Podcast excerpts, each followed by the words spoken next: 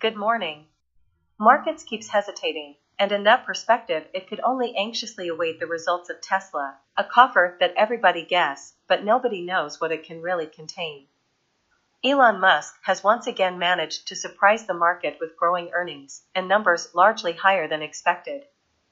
All that glitters is not gold, but especially for the technology sector, a looming nightmare has dissolved. Meanwhile, the Bank of Canada raises its official rates once again by 25 basis points, but it could be the end of the run, at least for some time. Have a nice day, and please visit our site, easy-finance.it.